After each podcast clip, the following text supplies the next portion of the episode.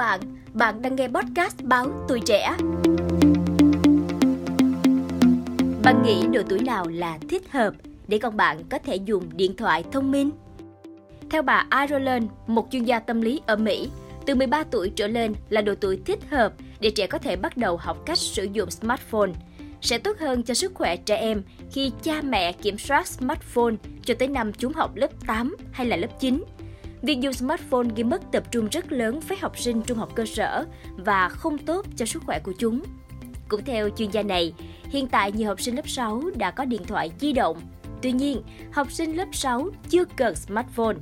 Có các loại điện thoại khác nhau cho chúng. Thoạt tiên, hãy cho chúng dùng một chiếc điện thoại đơn giản để xem cách chúng sử dụng nó ra sao. Bà Kimberly Berry cũng đồng tình quan điểm này, cho rằng các giáo viên giảng dạy trên lớp đều nhất trí với quan điểm cho trẻ dưới 13 tuổi sử dụng smartphone là chuyện hoàn toàn không tốt. Việc làm này sẽ tạo điều kiện cho trẻ có một cuộc sống bí mật của riêng chúng mà cha mẹ không thể biết.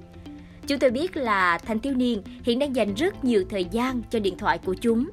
Những em dành từ 5 tiếng hoặc hơn thế mỗi ngày cho điện thoại có khả năng bị trầm cảm cao hơn. Chuyên gia này cung cấp những số liệu thống kê giật mình khác. Có đến 10% thanh thiếu niên xem điện thoại ban đêm ít nhất 10 lần một đêm. Đó là chưa kể còn có khả năng chúng xem điện thoại mà cha mẹ không biết. Mạng xã hội và việc sử dụng điện thoại di động là một cuộc xung đột lớn trong đời sống của thanh thiếu niên.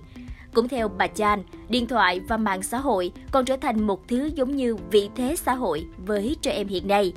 Tôi nghĩ một vấn đề lo ngại của tôi với mạng xã hội là nó tạo ra một thực tế giả tạo. Chúng ta thường chỉ luôn thấy những điều tuyệt vời.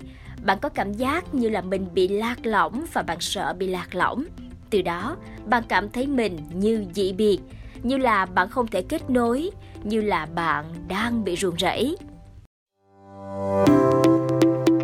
Cảm ơn bạn đã lắng nghe podcast Báo Tuổi Trẻ.